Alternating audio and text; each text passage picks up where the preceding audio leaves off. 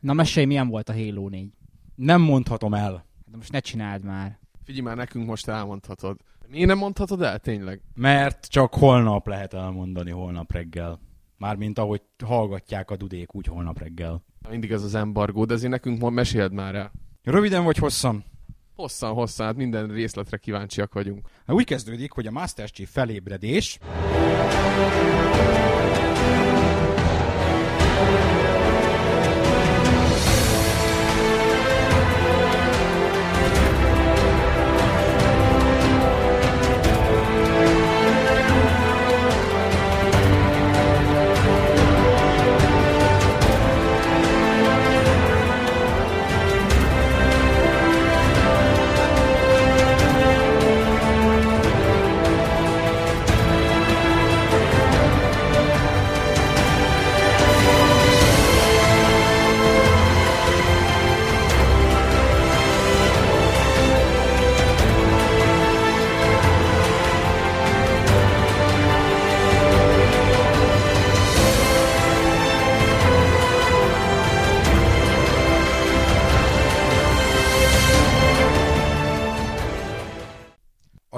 áll és nézi a csillagokat.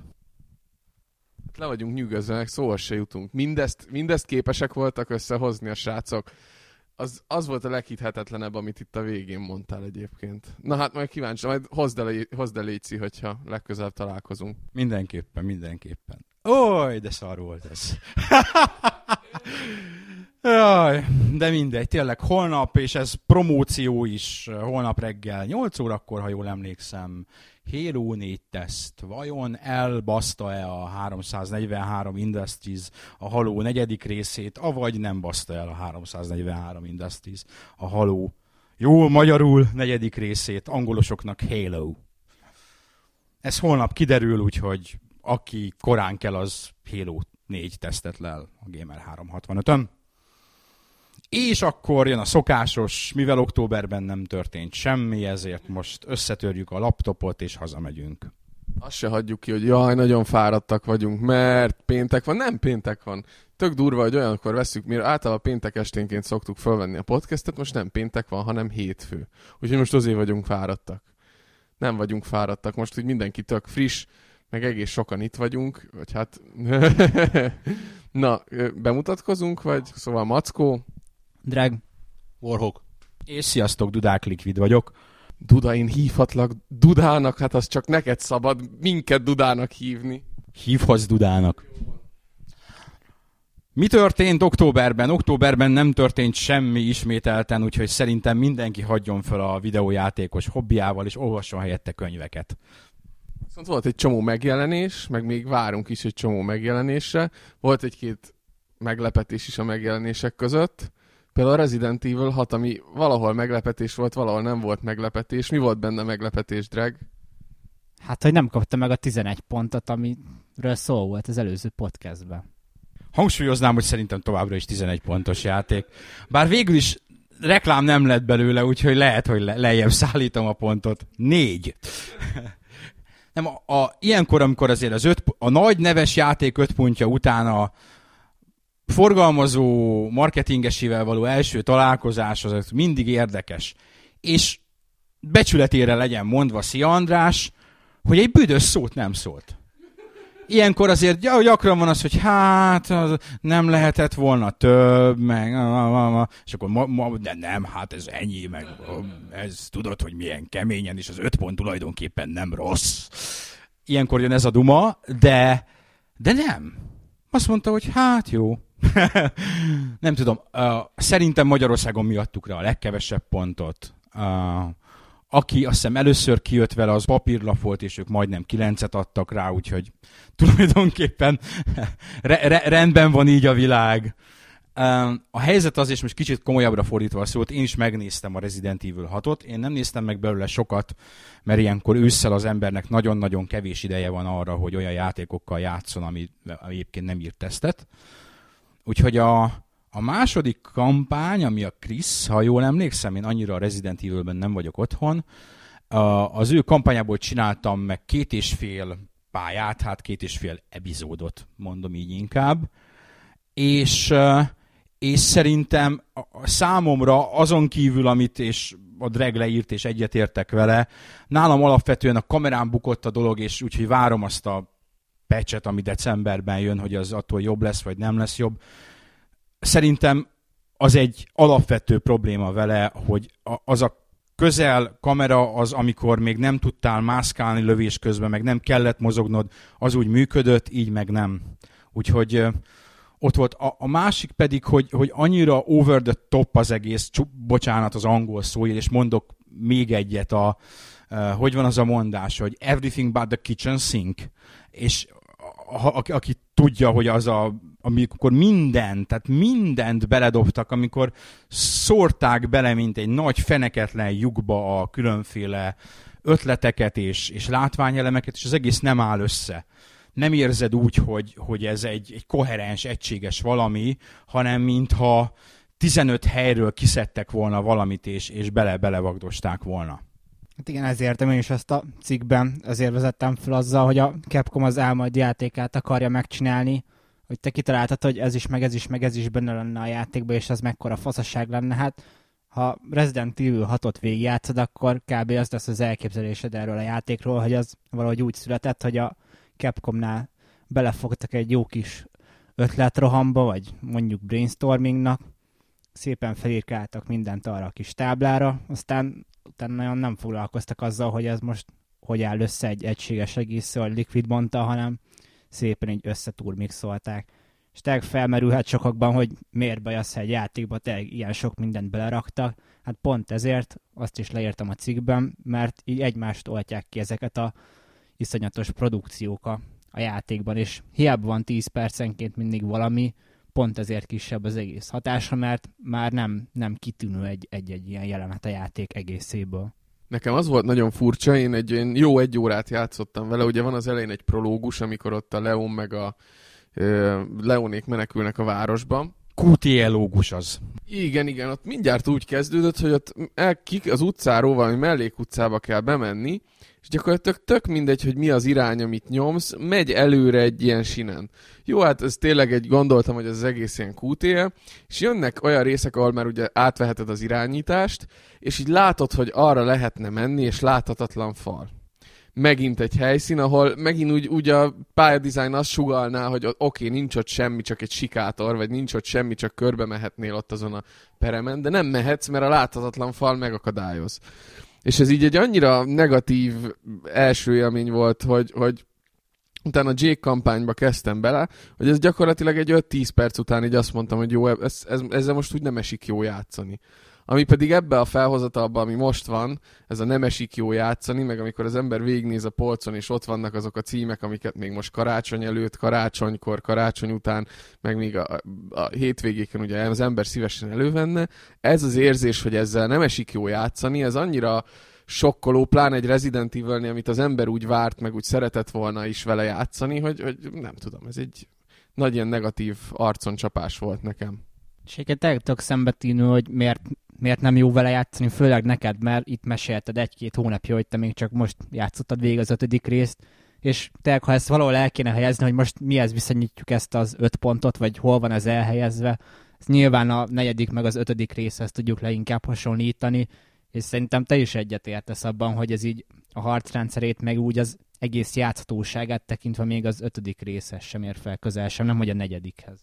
De mondod, mondod, hogy még az ötödik részhez se. Abba megegyeztünk múltkor, meg szerintem sokan leírták sok hogy annak ellenére, hogy az ötödik rész gagyibb volt, vagy visszalépés néhány tekintetben. Az ötödik rész egy jó játék még most 2012-ben is, tehát a szívesen végigjátsza az ember, azt elkezdi, és úgy fog, ha nem játszol vele mondjuk mit tudom két-három napig, akkor foglalkoztat a dolog, és szívesen visszamész hozzá. Hát ezt azóta be se raktam a gépbe, pedig Hát ez a Resident Evil hatodik része, amit tényleg az ember várt, meg én is, én is nagyon kíváncsi voltam rá, és tényleg az öt, ötödik résznek a tükrében is egy, egy nem egy jó játék sajnos.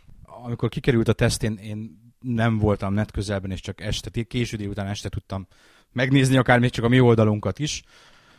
Kinyitottam, kint van a Resident Evil tesztünk, már 200 hozzászólás fölött járt. Mondom, na, Drake tényleg beverte neki az öt pontot, és, és nem csak nálunk váltott ki vitákat egyébként a, alacsony vagy néhol magas pontja, hol mi történt, hanem máshol is. És én, én láttam ennek számtalan magyarázatot, tehát emberek próbálták magyarázni azt. Az egyik magyarázat az az volt, hogy mert, mert a tesztelő nem tudott vele játszani, mert nem ismerte ki a játékot. Nem tudom, ez, ez egy, ebből niogefes topik lett, nem tudom, találkoztál-e vele, ott egy, ennek a játéknak egy komoly védelmezője elkezdte felsorolni, hogy mert hogy ebben mit lehet csinálni, mert hogy lehet gurulni, meg hogy lehet a fekvésből lőni, meg hogy lehet ezt, meg azt, meg amazt csinálni, és hogy erre az emberek nem jöttek rá, hogy ez egy mennyire komplex játék, és, és aztán egy átment abba, hogy mert ez a játék tulajdonképpen olyan, mint a Dark Souls direkt nem fedi fel előtted a, a mélységeit, hanem azt neked kell megtanulni. Itt nálam ez a magyarázat már elcsúszott, hogy nem, nem olyan, mint a Dark Souls.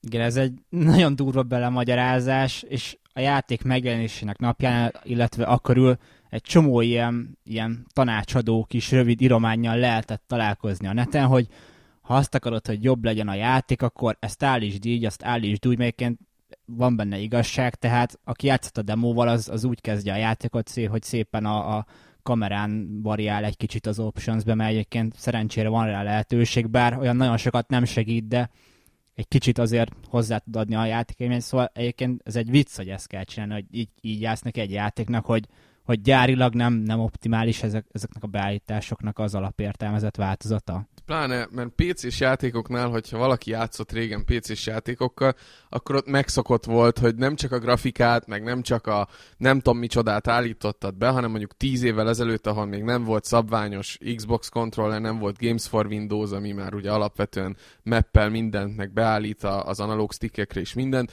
joystickot kellett kalibrálni, a grafika mellett esetleg a kameranézetet lehetett ilyen konzolparancsokkal baszkurálni, vagy a konzolparancsokkal beállítottál egy csomó mindent, de konzolnál ez már basszus nekem se fül a fogam. Az pedig régen szerettem bíbelődni, sőt meg volt a szépsége annak, hogy te magad állítgattad be ezeket az apróságokat. Sőt, aki még régebben játszott, PC-n bizonyára emlékszik, amikor elmes és XMS memóriát kellett csinálni. Akinek Gravis Ultrasoundja volt, emlékezett rá, hogy szabad IRQ portokat kellett keresni. Én ezt nagyon hiány, jó, nem hiányolom, de tény, hogy megvolt a bája. De itt nem erről van szó, hanem arról van szó, hogy az alapbeállítások nem optimálisak a, a legtöbb játékos számára. Volt egy olyan negatívum is, hogy a, az amerikai verzióhoz nem adott a Capcom semmiféle füzetet.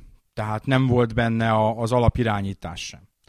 Uh, ami én azt mondom, hogy, hogy, hogy akár még oké okay is lenne, hogyha minden irányítási opciót, a tutoriája nagyon kevés. Tehát amit ott felhoztak, mert hogy lehet vetődni, meg lehet oldalra gurulni, meg hogy lőni, lőni fekvésből, ezeket a játék nem tanítja meg jó, de ettől még nem lesz Dark Souls. Egy, egy akciójátéknál azért alapvetően, különösen úgy, aki esetleg most találkozik először vele, illene ezeket a dolgokat legalább egyszer megmutatni. Hogy sokan írták azt, hogy persze, ez most azért kap rossz pontokat, mert most van a, és próbálom a backslash-t magyarítani, most csap vissza az, hogy mennyi ilyen cinematik, moziszerű akciójáték volt, mennyi QTE volt ebben a generációban, mennyi uh, lineáris pálya volt ebben a generációban, és most lett tele mindenkinek a hócipője, hogy finoman mondjam, és ne azt mondjam, hogy a töke vagy a még durvábban, vagy a fasza, igen, így van, mondjuk ki, amit ki kell mondani, úgyis 18 pluszosak ezek a podcastek. Tehát azzal, hogy, hogy ezek egy játékban benne vannak, és most bum, bebüntették érte ezt a szerencsétlen, ártatlan játékot pedig nem érdemelte volna meg. Illetve ha ezt bebüntették, miért nem büntették be, vagy miért nem büntettem be, hogy magamra mutassak a, az Uncharted 2-t vagy 3-at.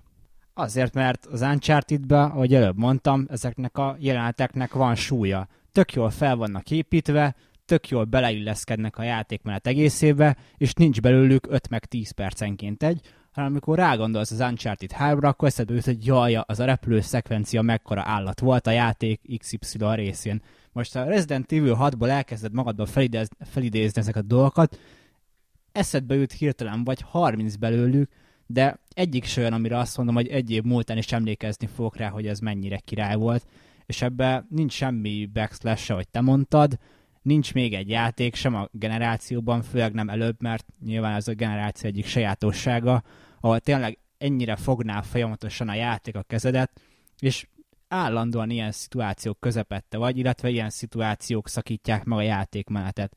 És magát a játék dizájnt is beáldozzák annak az oltárán, mert a cikkbe például nem írtam bele így konkrétan, de vannak olyan ilyen mini boss fightok a, a játékban, amik egy nagyjából 10 négyzetméteres felületen zajlanak, azért, hogy rá tudjanak építeni egy ilyen, egy ilyen mozis látványos dolgot. És pont azért rossz az egész. Tehát nem, az a baj, nem csak az a baj, hogy ezekből ilyen sok van, hanem mert ezek miatt a játék sok más aspektusa, sok más aspektusból gyengébb. Plusz egy játéknál nem, nem tudom, hogy vagytok vele. Ez olyan, mintha a kedvenc zenekarotok kijön egy új lemezzel, és szara hangzás, hirtelen elfelejtettek játszani a zenészek, pontatlan, és így érzed, hogy nincs rendben. Ez, megkapod a játékot, már az irányítás furcsa, a kamera nézet furcsa, a, az érzete a játéknak furcsa, már ez alapvetően úgy le, lerombolja ezeket a dolgokat, hogy, hogy nem tudod azt élvezni esetleg, hogy ilyen-olyan szuper jeleneteket játszol. Tehát nekem az is fura volt az egészben, hogy az irányítás sem olyan. Én a kamerát észre se vettem addig, még ezeket ugye a patchről nem hallottam a hírt, meg. Tehát ugye annyira például a kamera nem tűnt fel, de az irányításnak az érzete, meg ugye a karakternek az érzete, az nem volt az igazi. És például a, a bocsi, a kamera miatt, mert, mert egész egyszerűen a, a figura kitakarja a kép nagy részét, kezdődik ott. B, a kamera nem követi dinamikusan azt, mivel állandóan közel próbál maradni, azokat a valóban lehet benne csinálni ezt, meg azt, meg amaszt, de, de nem, nem fókuszált, nem a, a, a Resident Evil 4-nek például, csak hogy felhozzam a nagybetűs Resident Evil 4-et, a, a hatalmas ereje azon kívül, hogy tele volt tök jó ötletekkel és újító ötletekkel, hogy az irányítása az egy precíz, megbízható, mindig tudtad, hogy mit csinálsz, mindig tudtad, hogy merre mész, mindig tudtad, hogy a, a gombnyomásaidat, milyen akciók, tehát, tehát teljesen jól be volt lőve az, egy, egy megbízható dolog volt, és egy akciójátéknál, de mindennél, egy FPS-nél is, bárminél is, és felhozhatnám a halo példának, így úgymond gameplay tekintetében, hogy a csúnya angol szót mondjam, amikor jól meg van csinálva, amikor tudod, hogy azt van, amit te csinálsz, és ez a, itt a Resident Evil 6-nál én, mondom, bár nem játszottam vele sokat,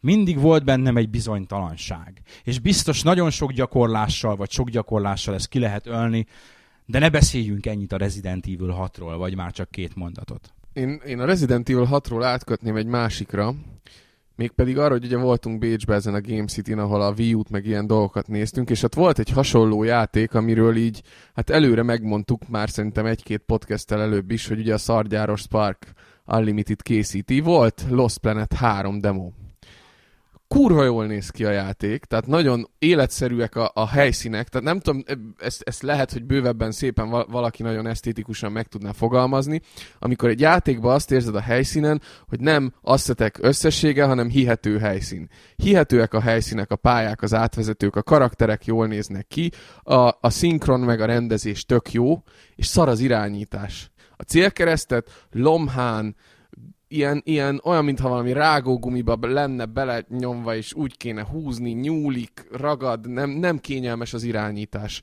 Azzal a játékkal, most lehet, hogy lesz belőle még egy rövid előzetesünk, mert ugye végigjátszottunk egy viszonylag hosszabb demót ott a, a showflooron. Ott is ugyanez a probléma, hogy ugye alapvetően egy csomó minden klappol, de egy olyan alap dolgot tosztak el ott a, a készítők, hogy az irányítás nem fasza. És ott nem a kamera nézetet tudod irányítani, hanem nem is láttam játékban, vagy Xboxos konzolos játékban ritkán látni olyat, hogy az irányítás beállításánál nem csak, hogy sensitivity-t állítasz, hanem van egy ilyen holteret lehet beállítani a célkeresztnek, aki, hogyha játszott valaki már Wii FPS-sel, az tudja, hogy ugye van egy ilyen holtér, amin ki, kiebb kerülve forog a karaktered, és ezt átvitték ilyen Xboxos irányításba, és ezt lehet szabályozni, hogy ez a holtér mekkora. Valami förtelmesen rossz élmény volt. És itt is ugye ez egy majdnem fél órás demo volt, a végére se sikerült megszeretni, és ez volt az egyetlen dolog, ami olyan igazán kellemetlen szájízt hagyott magába a játékkal kapcsolatban, de ez annyira kellemetlen, hogyha ezt mondjuk nem simogatják ki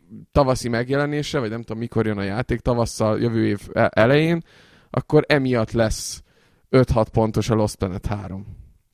Szóval itt is, itt is egy ilyen alap, alap dolog elbaszásáról beszélhetünk. Arról akartunk beszélni, hogy Dregma a ráérő másfél-két órájában ránézett a Metacritic című oldalra, ahol ahol ugye összegyűjtött tesztpontszámok vannak filmekről, zenékről és játékokról, és ezek átlagolva vannak, és megnézte azt, hogy... Hogy miért ilyen szarok a játékok 2012-ben.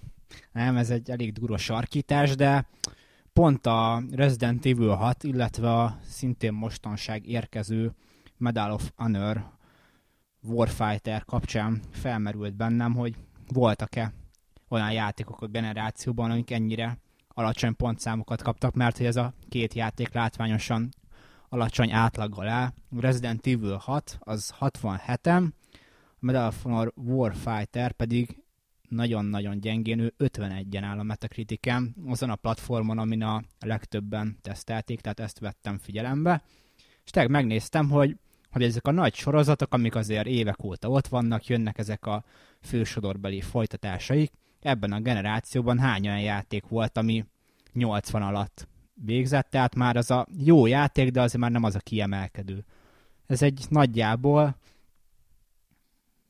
15-20 cím, és az az érdekes, hogy ebből a 15-20 címből 8 darab 2012-es.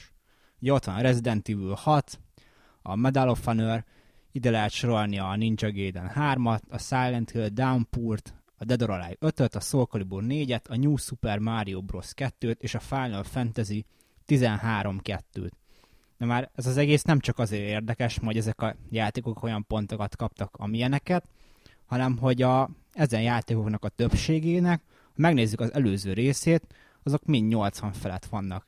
Tehát kivétel az igazából csak a Medal of Honor, ami azért az elmúlt egy-két epizóddal nem alkotott már olyan kiemelkedőt, és a Silent Hill szintén a Homecoming az nem lett egy túl erős része, de az összes többi játékot, ha megnézzük, a Resident Evil 5 az 83-on áll, Ninja Gaiden 81-en, New Super Mario Bros. 87-en, tehát, tehát ezek nagyon jó játékok, és érdekes, hogy ezek az idei epizódok gyengébbnek bizonyultak. Mi állhat ennek a hátterében? Generációváltás köl. Nem feltétlenül, de, de kicsit az. Tehát um, én, én úgy látom, és, és nem csak a pontszámokon látom úgy, hanem a, általában a játékos közönségen saját olvasóinkat beleértve is, hogy a, az emberek azért már, már úgy, úgy, úgy váltanának, vagy várnának valami izgalmasabbat, és, és ezek, a, ezek a játékok némelyikük külön magyarázható, ugye a Ninja Gaiden magyarázható külön, ott elment a eredeti gárdának a lényegi része, e, és e, megpróbáltak újítani, e, és, és ez lett belőle, amit a régi rajongók egy az egyben elutasítottak, újakat meg nem sikerült megnyerni vele. Mindenhol máshol szerintem, és ismét keresem a franchise fatik nevezetű angol kifejezésnek a magyar megfelelőjét, a kifáradás, igen, tehát a, a, sor, a sorozat kifáradás. Amikor jön a, jön a folytatás, jön a folytatás, jön a folytatás, és, és már nem tud mit csinálni, nem tud újat nyújtani. Egyébként a Medal of Honor az egy nagyon régre visszavezethető valami. Tehát pont ahogy most a Drek sorolta itt, az jutott eszembe, hogy oké, okay, mély ponton van, de a Medal of Honor volt már, megjárt több mély pontot. Ugye az elején volt a, a PC-s óriási bombasztikus nyitánya, az Allied Assault, amire szerintem mindenki egy ilyen, aki PC-n FPS-t játszott akkor, szerintem mai napig vannak emlékek abból a játékból jöttek a PS1-es verziók, ugye a dual stickkel, meg mindennel, ami, ami kihasználta már ugye a belső nézetnek a forgolódásait. Azt, azt hiszem, hogy annál a játéknál debüt, vagy valamelyik Medal of Honor, PS1-es Medal of Honor, mindegy, a lényeg az, hogy a PS1-es Medal of Honorok is kiemelkedőnek számítottak a maguk idejében. Nem a PS1-es, a PS1-es Medal of Honorok voltak előtt. Boom! Ha nem hallotta volna valaki, amit a Drag mondott, hogy volt egy sima és az underground, vagy mi a picsa, és valóban, valóban ez volt, volt egy simán Medal of Honor, amit egy kedves barátom annak idején Metal of Horror valamiért Isten tudja, hogy miért Metal of Horror címen ismert is, ragaszkodott is hozzá, hogy ezt a játékot így hívták, a Medal of Honor nem sokat mondott számára. És utána volt az Underground. És igen, ezek PlayStation 1-es játékok voltak, és utána jött a PC-s verzió, ami mindenkinek bizonyára a partra szállós nyitány maradt meg, bennem is az van meg. És aztán jött ennek a PS2-es változata, és jöttek az ilyen-olyan a Rising Sun, meg így Pacific nem az szólt, hanem valami, de volt valami, igen, igen. És ezek jö, majd, hogy nem, hogy nem is éves, de ilyen két éves sorozat volt a Medal of Honor. Így van, és ott, ott már előjött egyszer ez a sorozat kifáradás szerintem. És ugye azzal ott próbálták most rebootolni ezzel a, ezzel a modern külsővel, de ugye voltak azok közt a, a régebbi PS2-es, illetve a 2005 környéki PC-s epizódok között is azért voltak jó, jó dolgok, meg ott is hullámzó volt a színvonal, de azért nem volt nagyon nagy visszaesés. Szóval most úgy látszik, hogy megint ugye a hullámvölgy aljára érünk, volt egy viszonylag korrektnek mondható első Medal of Honor a modern környezetben, aztán most megint lecsúsztunk a hullámvölgy aljára. Hát illetve nem feltétlenül, mert nem akarom megelőlegezni a teszt, tesztünket, akár meg is előlegezhetném, mert ez már nem embargós, ez nem olyan, mint a Halo 4, amiről nem mondhatom el, hogy a mindegy. Uh, de na, kitű, lehet, hogy szar. Lehet, hogy, hogy szuper, lehet, hogy ez ilyen izgalmas még. Ezért jó egyébként embargó időpontban írni valamiről, mert uh, ilyenkor, ahogy éppen most olvastuk itt a kommentek között, nem lehet sumákolni. Tehát ilyenkor megjelensz a többi dudéval együtt, akik írnak róla, és akkor leteszed a saját kis véleményedet, hogy ez most jó, vagy szar, vagy, vagy stb., és akkor ahhoz kell ragaszkodni. És ezt nagyon szeretem, hogy ez, ez így tisztességes. Warhawk azért nem szólal meg, mert a szomszéd szobában egy ilyen nagy zsák mutja játszik, és mut, mut, mut csak ennyit lehet hallani. Most próbálom bevonni a beszélgetésbe, hogy, hogy ez kapott ez az új ilyen három pontot is, meg, meg ilyeneket, és itt pont Warhawkkal beszélgettünk, hogy hát annyira azért nem rossz. Vannak pozitívumai. Mondj egy pozitívumot belőle, hogy te is beszélj. Nem akarom lelőni a poént, bár lehet, hogy addigra már teszt is lesz, mire ö, minket hallotok. De valóban nálunk valószínűleg az átlag fölött lesz pontozva, és, és tényleg nem, nem három pontos játék. Nem, nem is tíz pontos játék, de, de nem három pontos. Vannak erősségei. Nekem például, ezt előzetesen elmondom, a két autós rész szerintem beírta magát a, hát azt nem is mondom a generáció, de a generáció második felének a, a legfeszesebb jelenetei közé. Úgyhogy abszolút, a, amíg ti ilyen szar Resident játszottatok, addig nekem egy majdnem ugyanannyira szar Medal of Honor jutott. Na, amíg ezt mondtad, addig így a háttérben, nem tudom, majd ki, Liquid kiszűr ilyen grafikus ekuval, hogy Talicskán most tolta be az Electronic Arts azt a nagy köteg lóvét, amit ezért az átlagon felüli pontozásért kapunk. Magyar közönség bizonyára nem követte figyelemmel, múlt héten volt egy ilyen a nyugati újságíró világban botrány volt. Ti azt vágjátok, követtétek? Ti vág... Mackó, te nem vágod, Drag vágja, Warhawk, te se vágod. De nem azért nem vágom, mert buta vagyok, hanem mert egész múlt héten dolgoztam. Jó, a, a dolognak a lényege az az, hogy hogy a Eurogameren megjelent egy, egy publikáció, amit írt XYZ, és a nevét már elfelejtettem az úrnak, aki neki ment a kollégáinak. Gyakorlatilag a GMA, GMA, tök mindegy, hogy nevezzük, ez a nyugat-európai újságíróknak, inkább, leginkább angoloknak egyfajta ilyen kis díjkiosztója, ahol így legjobb írót, meg legjobb blogot, meg legjobb publikációt, meg egy csomó ilyen kategóriában az Oscar díj a játékújságíróknak, hogy primitíven megfogalmazzam a spickoló tömegeknek. Um, és hogy ott volt valami olyasmi, hogyha valami ilyen hashtaggel twittereltél, akkor PlayStation 3-at lehetett nyerni, és a srác ebbe a újságírói korrupció egyik kivetülését látta, és, és neki ment név szerint jó pár kollégájának, aztán ebből botrány lett, aztán Perrel fenyegetőztek jobbra-balra, a publikációt a Eurogamer nem levette, hanem úgymond megcenzúrázta. Erre a Eurogamert is kikiáltották a korrupció meleg ágyának, és a megfelelő amerikai és nyugat-európai fórumokon sok ezer hozzászólással, még most is eh, olvastam a topikot, egyre dur- durvább és durvább hozzászólások uh, mennek benne, és már ott a újságíró kollégák is beszálltak, és én ezt ilyet mindig döbbenten olvasom, mert ahogy szoktam írni, bárcsak valaki próbálna minket megvesztegetni. Minket miért? Hát már szart se érünk. Soha nem próbáltak meg megvesztegetni semmivel.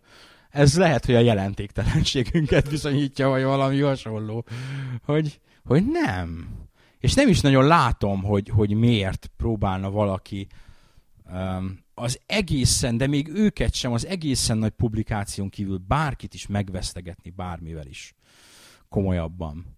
Mert hogy, hogy annak a bulinak nagyon hamar vége van, tehát ha most valaki itt a hozzuk fel a Medal of Honor-t példának, ami 51%-os, 51 pontos metakritik átlaggal, valaki elkezdi ezekre a játékokra a 9-es, 10-eseket szórni, az olvasó nem hülye, Hát ugye az Edge-nél is volt most egy botrány, erről az Eurogameres történetről lemaradtam, de ugye ott valaki Twitter háborúban megint elkezdte kiborogatni a Billit, hogy a Rockstarék mekkora nagy faszok voltak ott annak idején az Edge-nél, és hogy ott is voltak ilyen, ilyen botrányok, de pont megvett pontszámok, meg hasonló dolgok.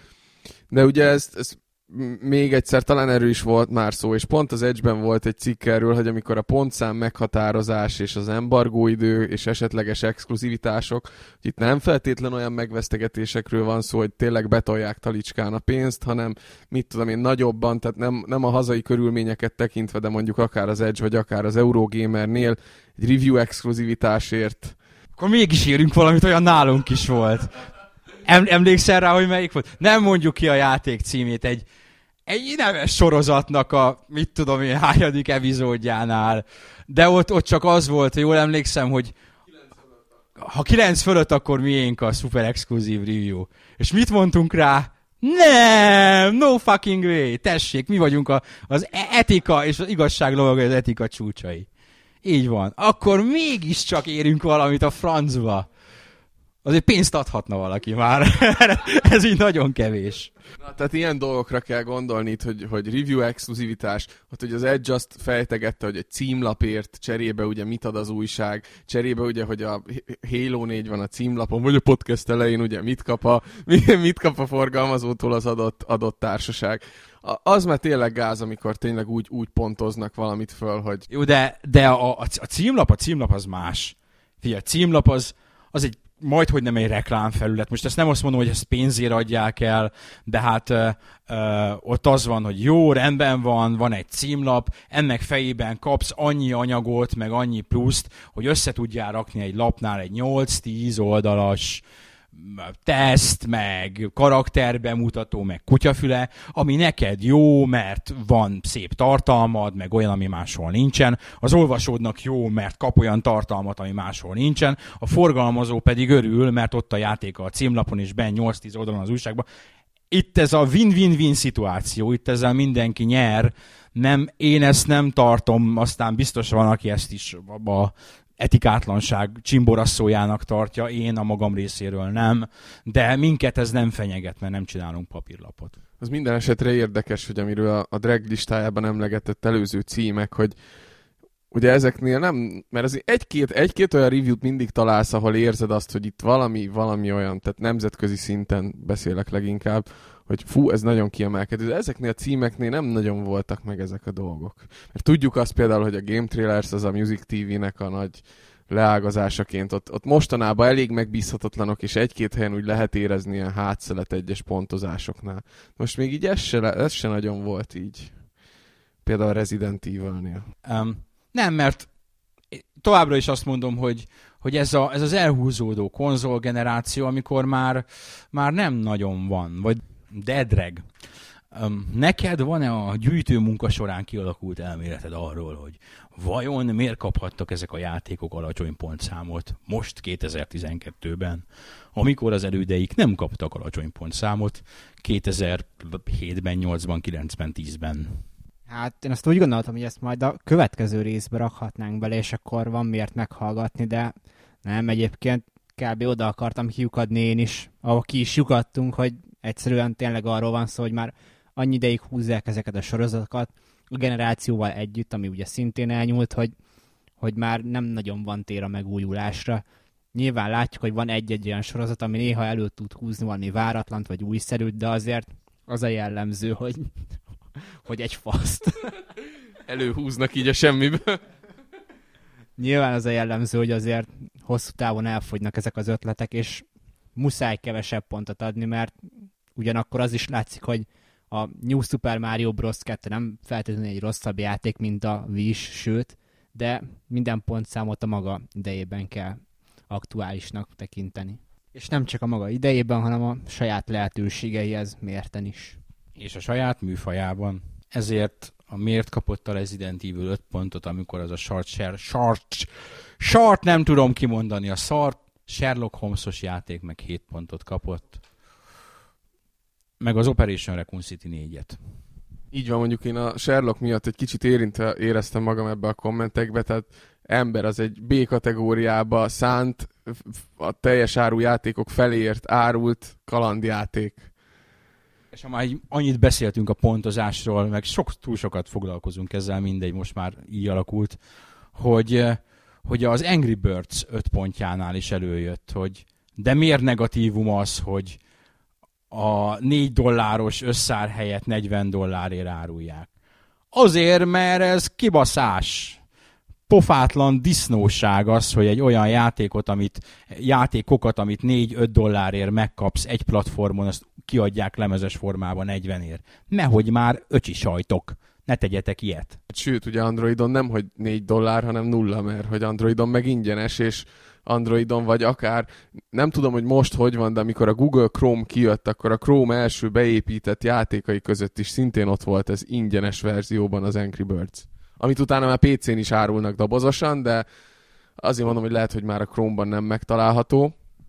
De megtalálható olyannyira, hogy amikor képeket kerestem a cikkhez, ha simán beírod a Chrome böngésző sávjába, mint hogy általában én Google keresni úgy szoktam, hogy beírom a böngésző sávba és hajrá. Ha beírod, hogy Angry Birds, akkor kapásból indítja neked a Chrome-os Angry Birds-et. Uh, ahol a alapból ingyenes ilyen két-három fejezet, két-három pályacsoport, és ha, ha regelsz ott valahol náluk, akkor még 5-6. Nem az egész, de nagyon sok ingyenes. Annyi ingyenes, hogy annyi Angry Birds-ből egyébként pont elég minden normális embernek. De, de hagyjuk, hagyjuk ezt.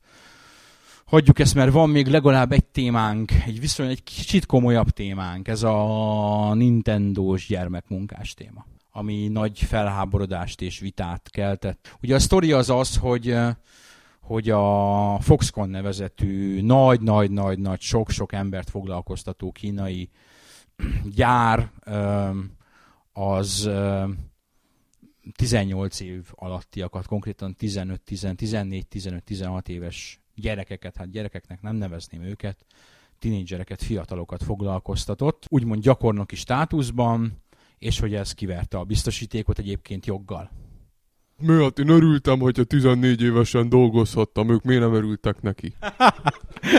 Igen, erre, erre ott helyben válaszoltunk, egy kicsit. Mások a munkakörülmények, meg olyan munkák folynak, amit, és nem véletlenül voltak tömegesnek mondható öngyilkosságok abban az üzemegységben, mert a 12 órás műszakokat, a heti egy pihenőnapot és a, nagyon-nagyon-nagyon kevés pihenőidőt azt monoton munkával, ugye egy munkafolyamattal, szalagmunkával párosítva viszonylag kevés ember bír hosszú távon.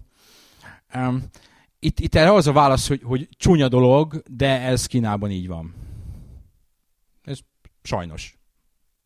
Teszem hozzá. Így van, aki, aki járt Kínában, én igen. És, és ott kicsit megismerkedett a napi élettel, az nem Európa. És még egy jó darabig nem is tesz Európa, és nem véletlenül folyik ott a világ gyártása, és a globális kapitalizmus nem véletlenül működik úgy, ahogy.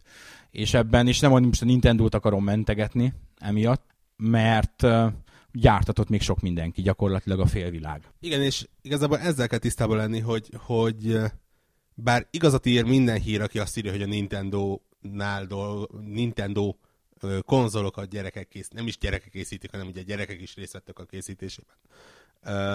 De igazából maga a hír az úgy szól, hogy a Foxconn gyárában gyerekek készítenek elektronikai eszközöket. Csak éppen az valószínűleg nem került volna be egy gamer újságba, vagy egy, egy hírportálhoz, vagy akárhova, hiszen senki nem tudja, hogy mi az a Foxconn, kivéve mondjuk azt, aki járatos a témában. Ha azt mondjuk, hogy az Apple, vagy a Nintendo, vagy a videóton ilyeneket csinál, akkor persze bekerülnek.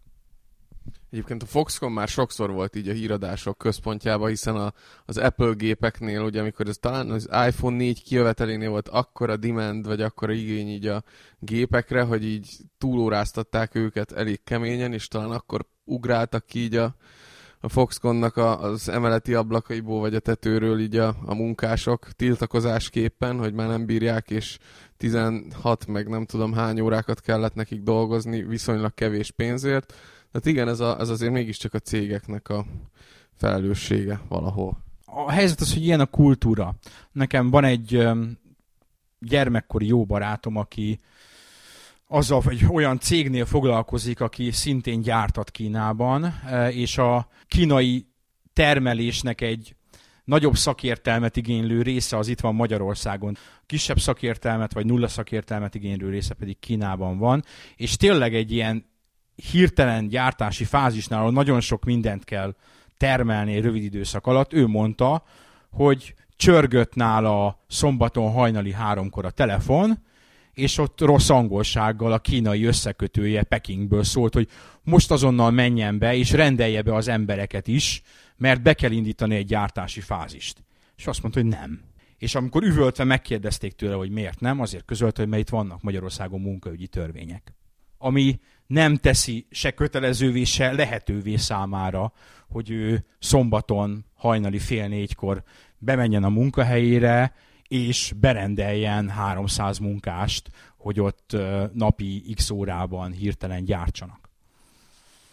Tehát ez Kína, és, és, és valószínűleg lehetne még sok ilyen hírt írni, ahogy Warhawk is mondta, a, és a írnak is egyébként. Tehát a, aki követte, a, követe, követi mobilos, nem feltétlenül mobilos játékos, általában mobilos vagy tabletes blogot vagy oldalt, ott ez visszatérő téma, hogy az Apple-nek milyen problémái vannak, és mennyien támadják. Egyébként továbbra is félig meddig jogosan őket azért, hogy ezt veszik igénybe.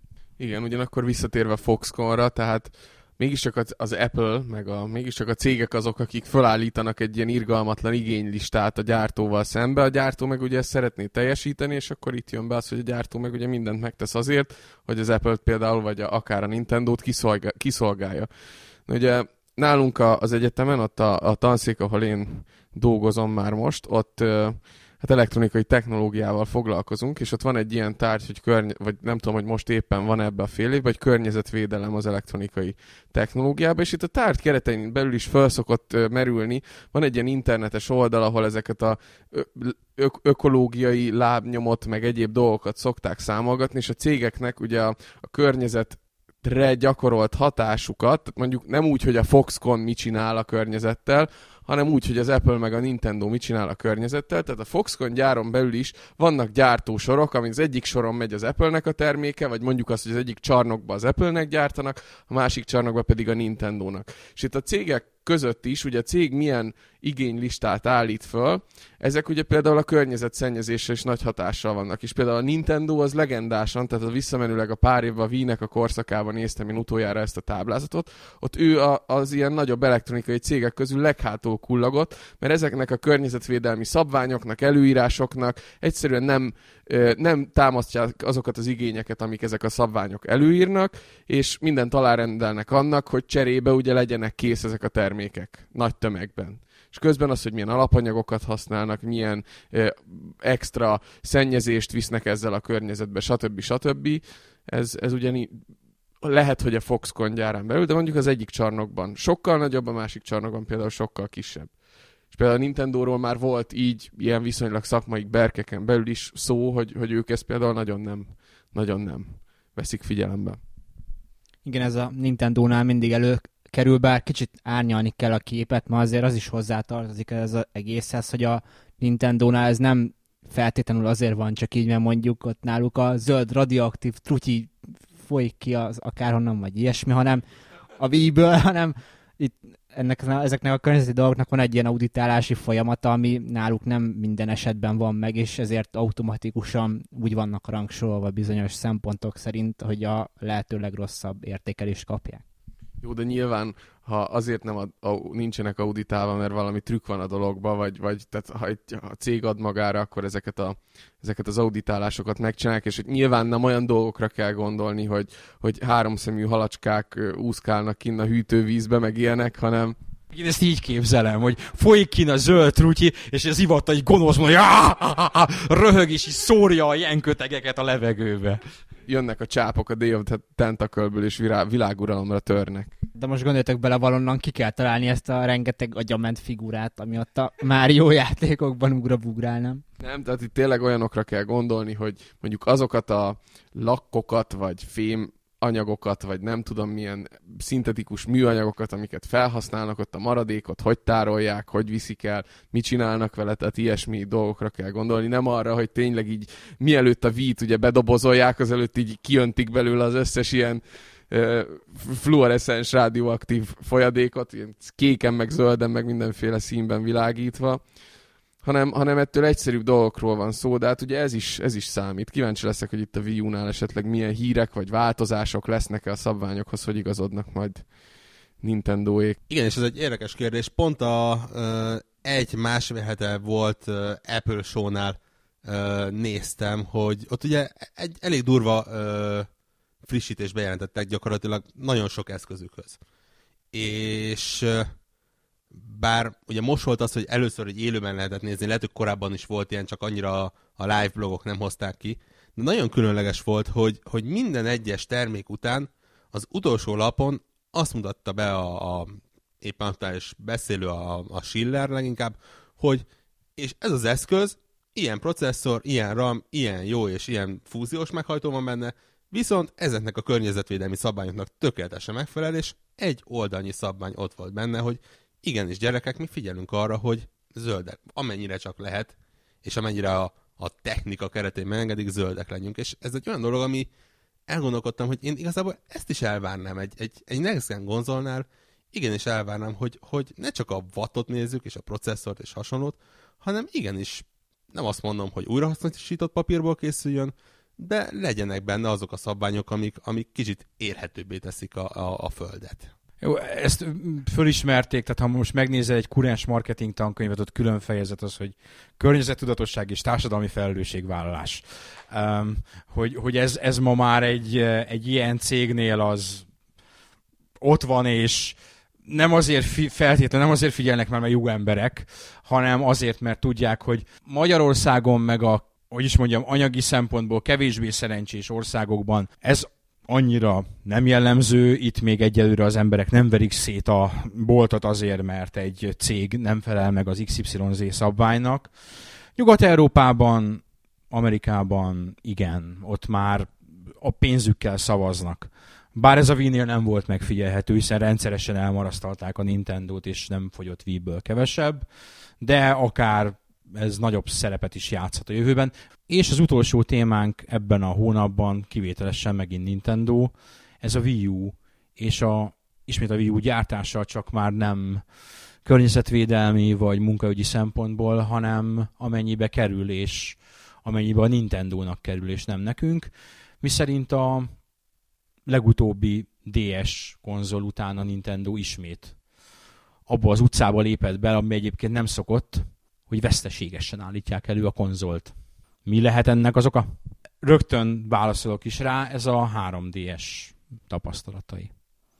Mi szerint a 3DS annyiért került a boltokra, amennyiért, és nem vette meg. Nem azt mondom, hogy a kutya se, de jóval kevesebben, mint hogy a Nintendo számított. Ugye fél év múlva volt árcsökkentés a európai premierhez képest, vagy még annyi se. És nem akarnak belelépni a Wii U-val ugyanebbe a pocsolyába. Valószínűleg ez az oka.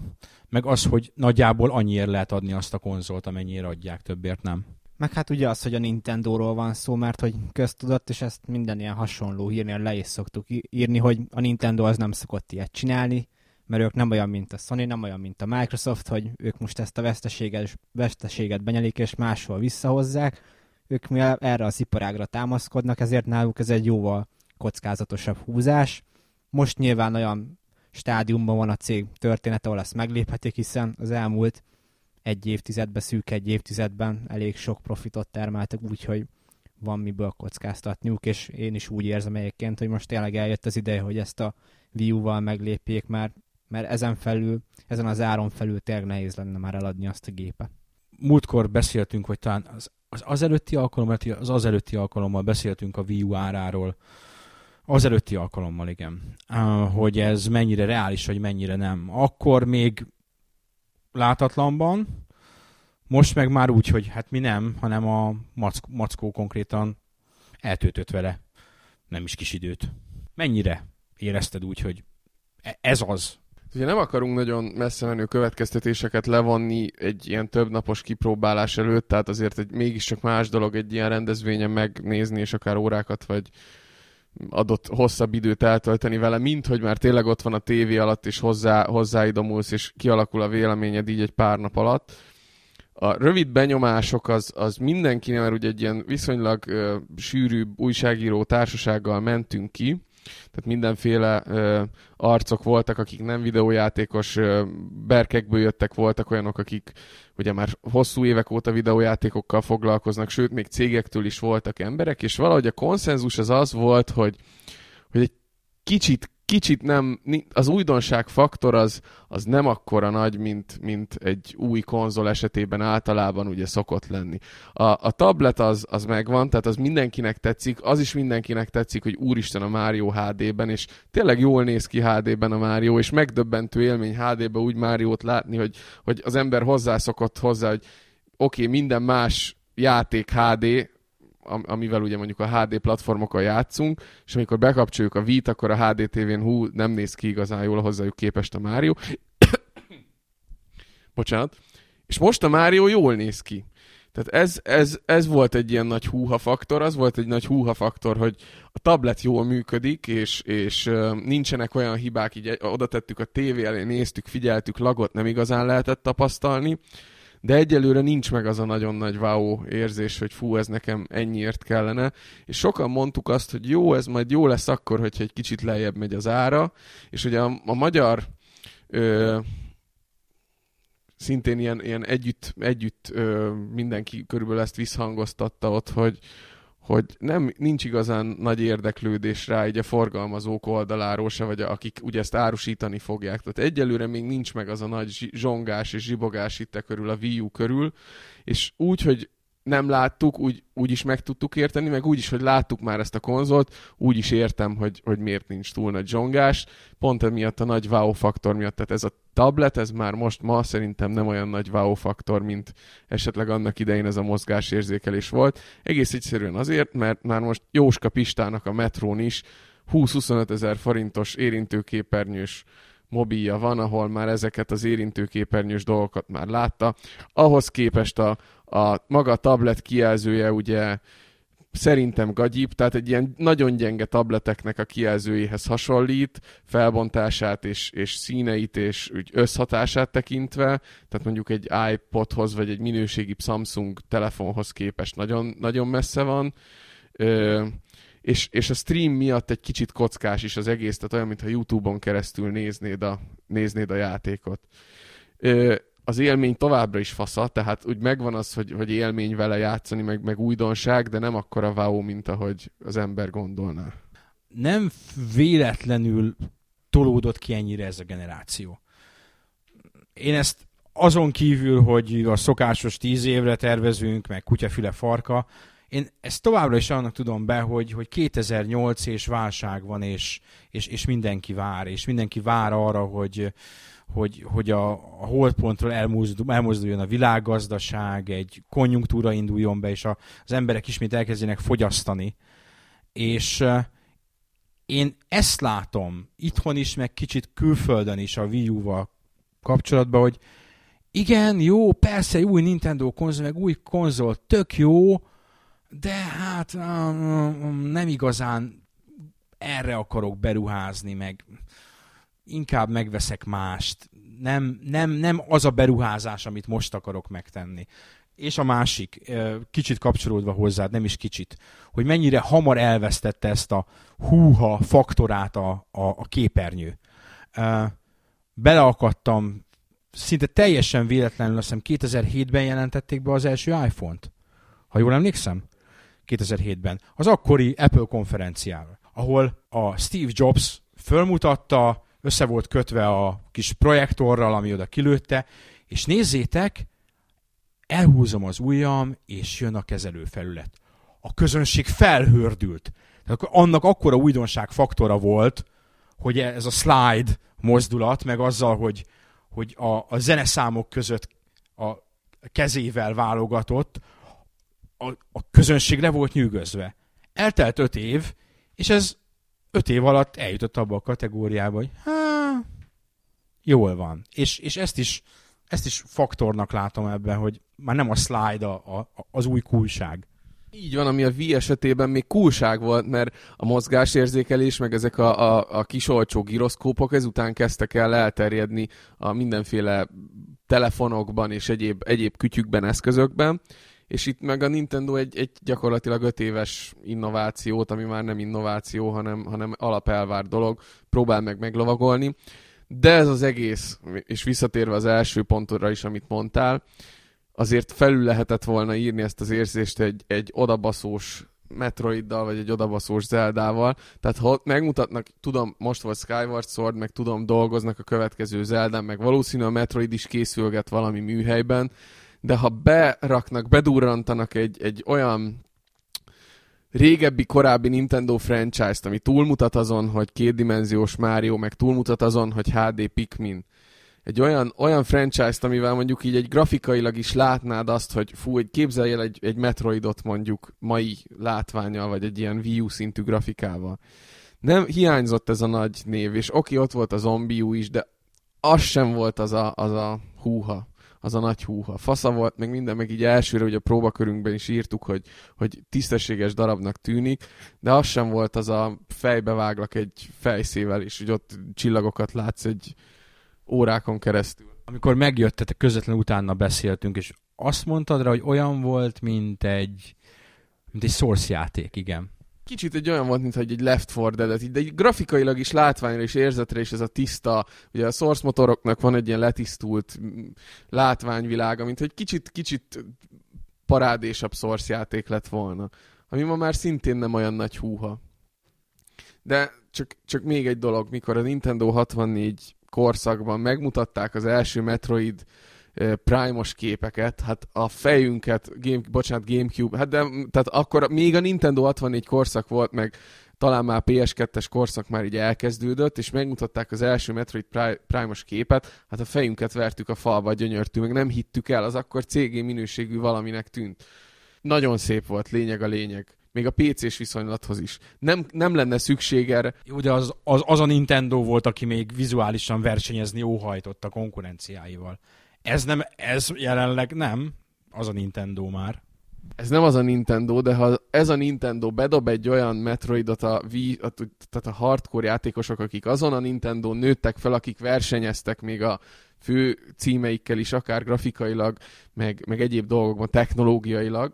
Tehát ha a Wii időszakban ebben a Nintendo-ban csalódott közönség most kapna egy olyat, ami a jelenlegi szinten van, ugye ott van az Arkham Asylum, csak a Arkham Asylum grafikai szintjén lévő Metroiddal, ezeket a tömegeket azért meg lehetne szerintem szólítani, és ez a tömeg továbbra sincs megszólítva. Hardcore uh, Wonderful 101, Hardcore Pikmin 3, Hardcore Mario 2 platformer, Hardcore Zombiu, ide vagy oda, ezek nem azok a játékok, akik, amit megszólítják azt a közönséget, akik azon a Nintendo nőttek föl, akik 85-től 2003-ig, vagy nem tudom meddig technológiailag is innovátoroknak számítottak. És hát pont emiatt a, az elmaradt wow faktor miatt van az, visszakanyarodva az egésznek a, az alaptémájához, hogy sokan meglepődtek azért ezen a híren, hogy, hogy veszteséggel árulják ezt a konzolt, mert most mégis mi kerül ezen, ebben olyan sokba, hogy, hogy 300 dollár mellett, meg 350 dollár mellett veszteséges legyen.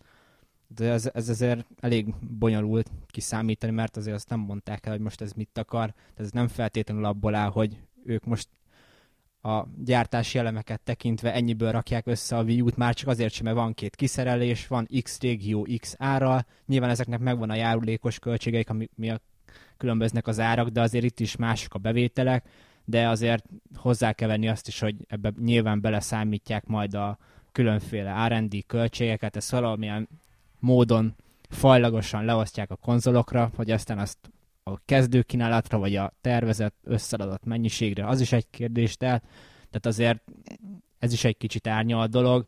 Lehet, hogy a Nintendo is inkább kicsit próbál bebújni emögé, a tény mögé, hogy ők most elmondhatják, hogy ők most elmondhatják, hogy veszteségesen árulják a, a Wii U-t, mert hát tudjuk, hogy most nincsenek túl rózsás hely, helyzetben. Ez egy olyan dolog, amiatt hát nem is lehet kicsit sajnálni őket, de, de legalább kicsit magyarázhatják úgymond az eredményeiket. A szörnyű hang a háttérben az Mackó telefonja volt, amit kétszer is megszólalt, és most éppen üvöltve küldi el azt az embert, aki kétszer hívta. A podcast szent idejében. Hát hogy lehet ilyenkor telefonálni? Amikor engem hívnak, az rendben van, de amikor téged... Vicc az egészben az, hogy unokatesom kislánya kérdezte, hogy van FIFA 13 a Xbox-ra, mondtam neki, hogy nekem nincs. Megorganizáljuk. Majd kérünk a 8 pontos Warfighter review egyet a kislánynak, jó? Tessék. Jobb így neki menni.